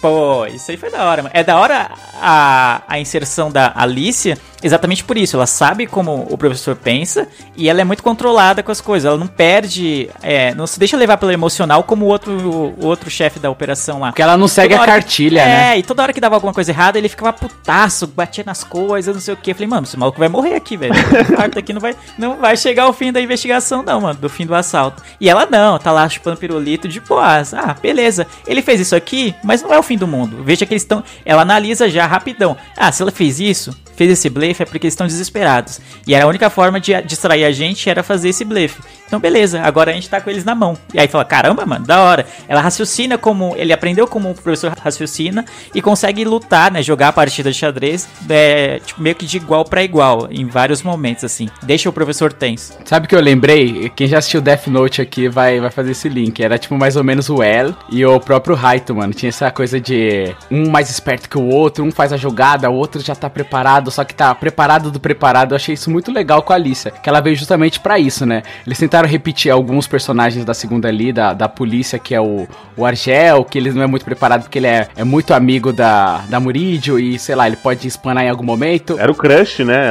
Ele gostava dela. Tem uma conversinha, né, deles lá pelo telefone que mostra isso. E aí tem aquele outro lá que até ficou impotente, tá ligado? Aí quando veio, eu esqueci o nome do carinha que entra pra assumir no lugar do que ficou impotente, que ficou lá no dentista. Ele chega, eu falei, caralho, esse é mais brabo, mano. Precisa de uma pessoa de pulso firme, assim. Aí, de repente, ele começa a ficar nervosinho, igual o Lê falou, mano, aí ele começa, parece que vai ter um ataque do coração e não sei o que. Aí veio a Alicia, aí sim eu gostei, eu falei, caralho, mano, a bicha é braba, porque na hora que, tipo, eles usam um planinho lá pro Rio ficar contando como ele foi torturado, aí ela fica lá tranquilona, passando a mão na barriga, tá tranquila, eu torturei mesmo, fiz o diabo, tá ligado? E eu gostei bastante desse confronto desses dois aí. Tô ansioso pra quarta parte desse confronto aí. Já na ligação dela com o professor, dá pra ver a perspicácia dela, que ela tira ele da zona de conforto. Sim. Ela meio que joga contra ele, né, o que ele faz. O casal, né, ela estabiliza o casal, né. Ela até fala, Raquel, você tá aí? Tá nos ouvindo? E aí pega, né, ela que é o ponto mais fraco, né. E aí ele fala isso e a Raquel fica putaça, né. E tudo isso eu acho que é pra gente fazer a leitura de que a polícia é ruim, então se eles se safarem, a gente vai comemorar novamente. A gente vai ser um daquela galera lá que vai vestir a roupa do Dali e vai protestar na frente, porque, mano, tá tudo contra eles. Eles, tipo, ela não seguiu a cartilha, fez tudo que não é protocolo, deu um tiro lá na Nairobi, fez ele ficar com raiva, aí fez eles perderem então a compostura que eles explodiram o tanque, aí tem aquela cena dos policiais pegando fogo, que é bem grave, e aí mostra... Tem os segredos do Estado também. Os segredos do Estado. Essa parte do segredo eu achei bem caído também, sei lá. Caramba! Mano, sabe por quê, mano? Eu achei legal a história do segredo. Ou é legal ou é caído. Só que eles... Não! Escuta. Achei legal, mas não gostei. Eu achei legal a história dos segredos, só que eu não achei legal eles confiarem segredos de estados da Espanha a paquistaneses hackers, tá ligado? Caralho, que pô, mano, um monte de paquistaneses. Como é que você tem certeza que eles não vão vazar isso? Que eles não vão usar isso pra causar uma nova guerra? Vaza mesmo, mano. Vazou foi pouco, mano. Não, tudo bem, mano, mas tipo, se a intenção é usar como chantagem para o governo, como é que você garante que eles não vão vazar antes, tá ligado? Sendo que essa é a sua única arma de chantagem. Entendeu? É esse que é o ponto. Essa parte que eu achei caída, mas achei legal. Quando, tipo, mano, tem um cofre, dentro do cofre tem outro cofre. Caralho, que porra é essa? Por que eles querem abrir? E essa caixinha vermelha? Aí quando você descobre o que é, eu fiquei bem animado. Falei, nossa, que foda, mano. Eu achei bem legal isso. Só que a quem eles confiam esse segredo que eu não achei muito, muito legal. Mas é essa a minha crítica. Minha única crítica, é zoeira. A única é só isso. Não, aliás, vocês falaram da parte essa parte eu achei que tinha dado merda de verdade. Assim, que o professor e a inspetora estão na na mata lá, todo errado, a mina não consegue subir na árvore. Aí fala, mano, puta, já era. Aí você vê que a Nairobi toma o tiro, e aí eles aproveitam que ela toma o tiro pra atacar, e mano, não tem, o professor não responde, o professor não tá sendo encontrado, assim, sinal. Fala, caramba, agora deu merda, eles vão invadir com um tanque o bagulho. Falei, mano do céu, e tá todo mundo muito atônito, né, porque a Nairobi tá morrendo, o Helsinki não quer sair do lado dela, o Rio tá meio assim, mano, o que tá acontecendo? A Tóquio também tá lá, e aí que eles chamam uma bazuca, falei, aí sim, mano. Que é... É, foi a única dentro da Tóquio, né? É, a única serventia da Tóquio no rolê inteiro foi essa. Falar, não, deixa que eu vou no bagulho, já que o Helsinki não tava em condições de ir, vai lá e mete a bazucada no tanque. Essa parte é da hora, mano. Sim, é muito foda. Eu queria fazer só a última crítica, mas aí eu vou parecer muito chato, mano. A última, hein? A última. Pode ser a última. Ah, eu li aqui na internet que não dá pra explodir um tanque com a bazuca. Achei que não. Eu não li nada, cara. Eu tô com a minha experiência aqui. Né? Ah, calma aí. Dá pra explodir um tanque encoraçado com um RPG. Não, por exemplo, tem uma parte lá que quando a Nairobi e a própria Tóquio vai buscar o governador lá, e aí, tipo, a Tóquio fica, nossa, minha vontade é meter um tiro neles, sacar a arma, dar um mortal, virar a Trinity aqui, andar pela... Ela, tipo, pensa, tem uns devaneios ali de range, de pegar a arma e atirar. E aí, quando o Palermo fala, caraca, mano, vamos atirar, vamos fazer isso, ela fica, não, vamos esperar o professor, vamos esperar. Tanto é que o professor liga, aí eles têm aquele 10 minutos de vantagem. Então eu achei muito contraditório, sabe, dela? Tipo, ela tem essa coisa impulsiva dela que eu entendo. Eu falei, caralho, mano, a Tóquio ela é chata, mas ela quer meter bala na galera. E aí na hora que, tipo, ela poderia muito bem falar assim, não, beleza, vamos meter bala, esses filhas da puta. Não, ela fica, não, mas o professor, e não é isso, e vamos seguir o plano, e biriri o Palermo, não, vamos meter tiro, o que você quer? Aí ele sai, aí o Denver fala, beleza, vamos meter tiro a Nairobi, você tá sozinha nessa, a gente vai meter tiro. Aí ela fica lá esperando o telefonema, tá ligado? Eu achei que poderia outra pessoa estar esperando o telefonema.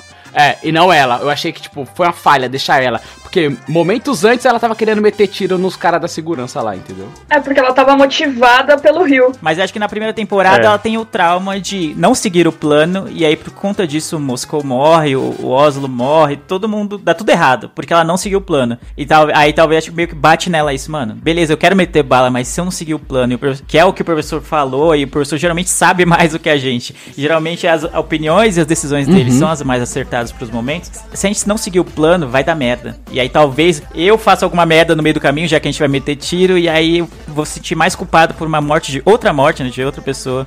Talvez tenha batido essa brisa nela no momento de... Ah, mas a gente sabe que ela não liga pra isso. Tanto é que, de repente, ela tá bêbada lá, ela é inconsistente. Beleza. É, mas ela é isso.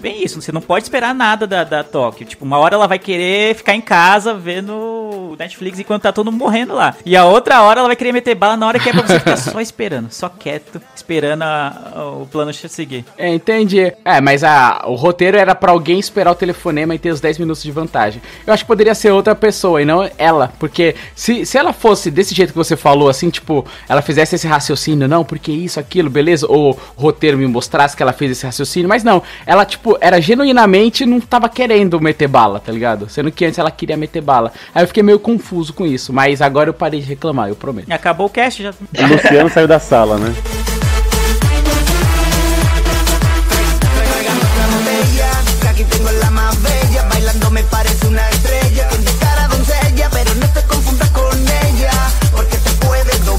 Já com esse final, né, que deu... O professor achou que a Raquel saiu, e aí eles apelaram para o fogo, né? Então explodiram o tanque, que eu acho que é a única coisa que mantinha, digamos, as pessoas a favor dos bandidos, né? Tipo assim, nossa, eles fizeram um assalto limpo, eles imprimiram o dinheiro deles, não sei o quê. Você vê que os reféns foram bem tratados, com exceção do Arturito, que nossa, merece mesmo apanhar mesmo e tal. Tá vivo esse maldito, mano. E assim, aí abre espaço aqui agora pra gente pensar e fazer um exercício de como será essa quarta temporada. Porque já que eles meteram bala, né, no tanque, sai soldados pegando fogo, né? Mais uma vez, aquela câmera lenta, que pode ser um pouco mais curta, né? A cena e tal. O que vocês acham agora? Então assim, você vê que o mundo, né, a Alice ali fez com que a chave fosse virada e eles agora já apelaram já pra agressão. O que você acha? Brenda, começa aí. Ah, eu acho que pra quarta parte, eu acho que a Nairobi não morreu, primeiramente, porque, assim como Berlim, ela conquistou muito a galera. Então eles não vão querer tirar ela da jogada. O Berlim, com certeza, vai manter em um flashback, que eu achei que foi legal isso, porque já era uma coisa que tinha na série, esse negócio de voltar, como é que foi bolado o plano e tal, então justifica ele tá ali, não é forçado. E acho que tem que explicar essa namorada, Peguete, sei lá, eu do Berlim, talvez seja aí o fechamento, né, ou seja ela a chave. Será que ela vai aparecer? De como sair de lá, sei lá, eu... Tem que aparecer, né? Eu acho. Porque senão vai ficar muito ruim lançar o nome dela e nada. É, ela até apareceu, né? Na mesa lá de discussão. E uma coisa que eu acho que aparece são as crianças, o filho da Mônica, a filha da Raquel e a mãe da Raquel, que sabe Deus onde que tá, né? Eu acho que é bem capaz da Alicia pegar eles como refém, alguma coisa assim. Tipo, do lado da polícia. Tipo, já apelar pra família, né? Que ela só usou esse recurso no final, né? Porque ela tá jogando isso, né? Com a Nairobi ela jogou isso, então eu acho que nada impede ela de fazer a mesma coisa com a Mônica e com o professor, sei lá, porque o professor vai achar que a Raquel tá morta. Então meio que ele vai pensar que a filha dela é responsa dele. Ah, aí vai pro tudo ou nada, né? Faz sentido. Uhum. Eu acho que vai por essa linha aí. E Lê, você, antes do rage do Lu. É, né? O Lu vai terminar, né? O ódio dele. Não, eu acho... Primeiro eu queria dizer que eu gostei no geral. Eu analiso a série, tipo, meio que... O Roger fala bastante isso. Ah, você pode dar um 9 pra uma série que é completamente diferente da outra, mas não quer dizer que as duas são equivalentes. Eu acho que dá a nota pelo que ela se propõe. Então eu gostei da temporada porque ela me manteve tenso, me manteve cativado pelos personagens que eu já gostava da primeira e da segunda parte. E então eu curti. É óbvio que tem vários erros, assim, não tantos erros quanto o Lu, acho, levantou aí. Eu acho que tem um pouco já do... Não gostei no começo e aí tudo que aconteceu do meio pra frente ele já tava meio que predisposto a não gostar. Mas eu acho que na quarta temporada eles terminam, né, o roubo, e acho que até foi uma surpresa. Eu fui vendo a temporada e achei que eles fossem terminar o assalto nessa parte já. Eu imaginei que fosse ter uma outra parte até, porque, né, vai manter, eu acho que eternamente essa série, mas eu não achei que fosse esse assalto. Eu achei que seja outra coisa, achei que esse assalto fosse terminar. Aí chegando no sétimo episódio e nada. Caramba, metade do oitavo episódio tá longe de resolver o negócio. Falei, caramba, o que tá acontecendo? Eu gostei de ficar esse suspense. E aí, o que vai acontecer? Não acho que a opinião pública vai se virar contra os assaltantes, porque eles viram que a galera ia entrar com um tanque lá. Então, vocês iam entrar com um tanque, então vamos revidar. Então teve uma ação da polícia antes da reação deles, né? Então acho que não vai virar, não. Eu acho que o professor vai, talvez, tenda a perder mais o controle. Ele vai continuar agindo meticulosamente, mas ele tende a ser mais emocional, porque o que ele mais gostava era a Raquel, e ele pensa que ela tá morta, então isso pode comprometer um pouco o raciocínio dele e tal, e fazer com que ele parta mais pra ações mais diretas do que mais pensadas. Então isso pode ser um problema. Eu não sei, mano. Eu acho que, por mais que eu goste da Nairobi, pro roteiro seria bom, assim, eu acho que ela morresse. Pra falar, mano, ninguém tá salvo. Pessoas morrem e estão no assalto, estão predispostos a isso. Porque ela tomou, mano, um tiro no coração, praticamente, ali. Foi bem no peito o tiro que ela tomou. Seria meio que morte instantânea. Ela ainda ficou agonizando muito. Acho que é mais na clavícula ali, não é? Acima do colete, né? É, então, não sei. Não, mas se for pra matar, que mate a Raquel, entendeu? É. Acho que eles não vão errar igual fizeram com o Berlim. Meu Deus, se for pra matar, que mate a Raquel. Que bom. Fica aí essa frase. Então tá, né? Não sei. Eu acho que seria mais... Daria mais qualidade pra série se eles conseguissem ter a coragem de abrir mão de um personagem que todo mundo gosta. Acho que ninguém desgosta da Nairobi, ao contrário de outros personagens. Se fosse a Tóquio, mano, muita gente ia comemorar, porque ela compromete o rolê. É, a foi Nairobi tarde. Não. E ela é a que narra a série, exato, né? Exatamente. Agora, se fosse a Nairobi, seria algo corajoso da parte deles. Não sei se eles vão fazer ou não. Espero que façam, não porque eu quero que a Nairobi morra, mas mais pela coragem deles de abrir mão de um personagem e fazer dela meio que um mártir que vai motivar a fuga deles. Aí a gente vai fugir pela Nairobi, entendeu? A gente vai conseguir terminar esse assalto por ela. Ela deu a vida por nós, tá ligado? Meio que nesse espírito, assim, porque é algo que poderia reunir eles, né? Que eles estão meio que em frangalhos. Explodir o tanque, mas tá todo mundo. Você vê que a Tóquio cai no chão, fica, meu, o que tá acontecendo? A gente perdeu o controle. Então, acho que a morte na Nairobi podia reunir eles de novo, fazer em torno dela o assalto. Eu não sei como é que eles vão resolver essa coisa da Raquel. Eu acho que não vai ser tipo, entrega a Raquel e damos mais o resto dos reféns. Eu acho que não vai mais rolar isso. Eu entendo se matar a Nairobi, mas eu acho que eles não vão fazer isso, porque vai ser, acho que, o mesmo peso do Berlim. Eu ia falar isso agora. Onde que vocês viram isso? Que um personagem que todo mundo gosta morre no final. Entendeu? E Mas eu acho que vai dar um jeito ali deles conseguirem, né, sei lá, sanar ali a Nairobi e tal. Mas igual eu falei, assim, entre Nairobi e Raquel, assim, desculpa, Raquel, eu sei que você é mãe, né, a mãe ali, mas... Meu Deus, mas não vão matar ela, mano. É trunfo deles, tá pra viva. Que vão matar ela, mano? Não tem sentido. Não, perder, vai, vamos supor assim, tipo, ela... Vamos perder, vamos esquecer ela no parque.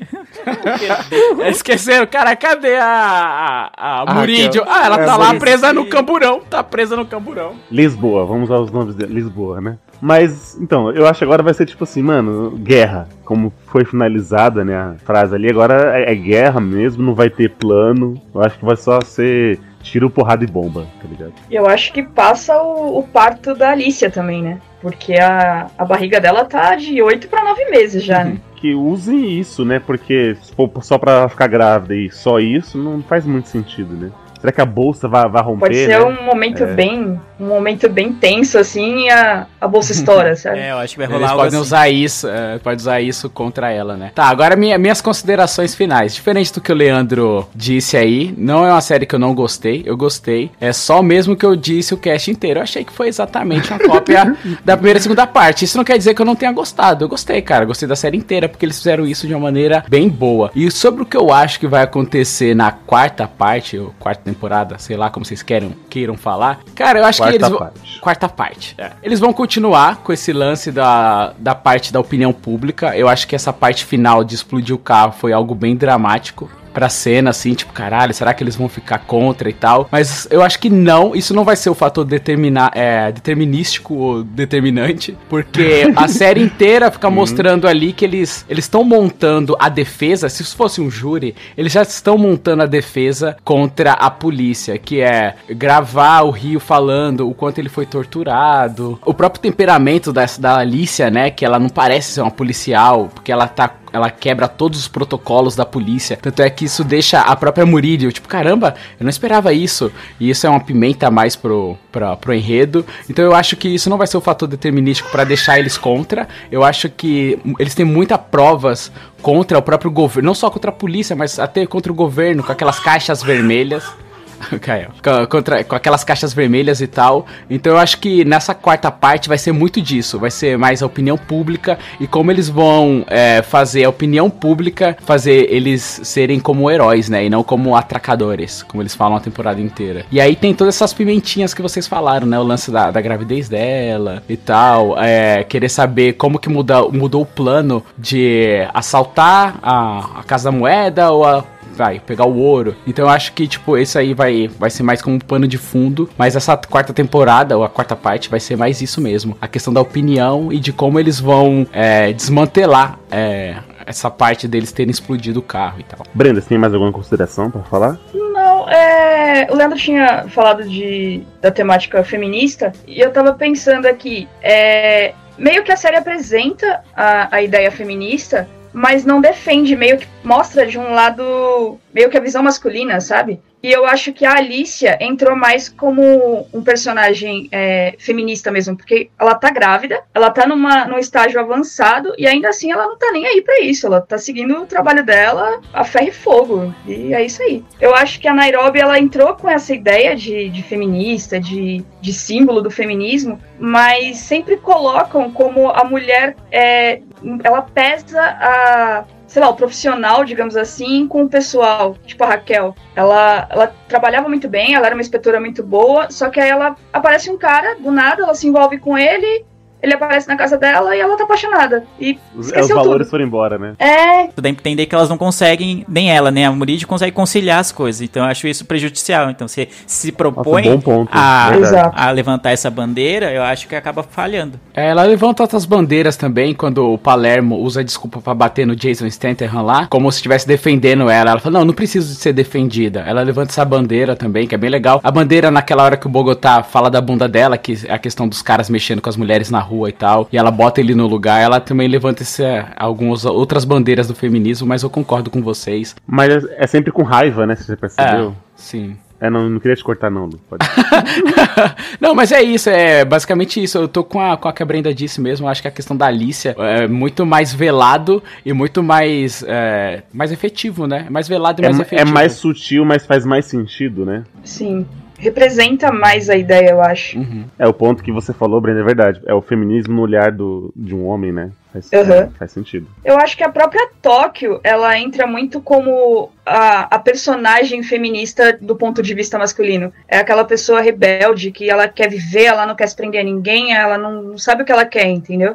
Ela entra meio com esse estereótipo, assim, de feminista, opressora. É, mas no final a gente vê que ela gosta muito do Rio e trocaria tudo isso por ficar com o Rio na ilha de novo, né? Até quando a gente não sabe, mas ela demonstra ali que ela tá bem abalada. É muita paixão pelo que ela não tem, né? Saudade do que a gente nunca viveu. E assim termina o cast.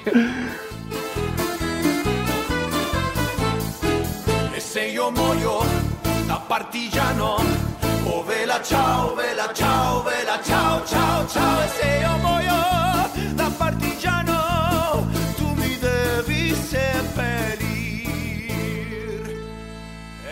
Então é isso, meus queridos míopes. O cast de La Casa de Papel vai ficando por aqui, com esse meu sotaque ótimo de espanhol, intermediário, que já coloquei no currículo já. Eu queria agradecer a presença da Brenda, né, que trouxe questões exemplares, não era essa a palavra que eu ia usar, importantes. Tá vendo? Brenda, eu queria perguntar se você quer deixar seus contatos pro pessoal te agradecer ou te xingar no Twitter, o que você acha? Pode ser, Brenda Nurmi, lá no Twitter, manda lá as broncas. Boa. Lelê, eu queria fazer aquele pedido. Diga. Quem quiser ajudar o Miopia, como é que a pessoa pode fazer, além de compartilhar e espalhar para os amigos? Como é que ele pode ajudar mais, assim, se ele amar de verdade esse podcast? Bom, se ele amar de verdade esse podcast, ele tem muito bom gosto, primeiro de tudo, obviamente. Concordo. Mas além disso, não é? Pelo menos nisso a gente vai concordar hoje, né, Lu? Sim. A gente sempre... sabe que eu e o Lê, a gente sempre concorda. Hoje foi um dia atípico.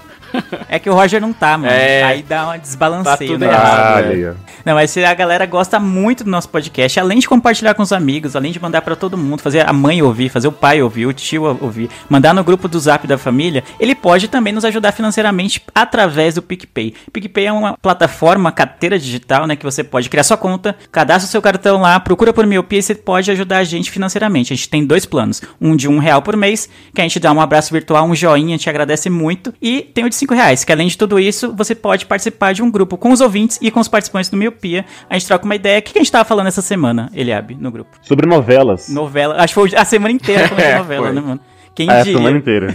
Que fase. Enfim, aí você pode trocar ideia sobre isso e sobre muitas outras coisas. Então, R$5 no PicPay, cria sua conta, procure pelo Miopia lá, e é isso, ajude a gente. Mais dessas informações, estamos todas nas redes sociais, Twitter, Facebook, Instagram, o nosso Twitter, que é o @podcastmiopia, o nosso Facebook, facebook.com/miopiapodcast, o nosso Instagram, @miopiapodcast, e tudo isso junto no nosso site, que é o miopiapodcast.com. Mais uma vez, Brenda, você já é de casa, seja bem-vinda. Obrigada. Obrigado aí. Obrigado você, senhores. Obrigado a todo mundo por mais esse podcast gravado. Obrigado a você, Miopi, que nos escutou até aqui. Eu vejo todos vocês no futuro. E Bella Ciao! Bella Ciao, tchau! Meu Deus. Oui, tu devrais m'enterrer. M'enterrer en haut de la montagne. Bella ciao, bella ciao, bella ciao, ciao, ciao, ciao.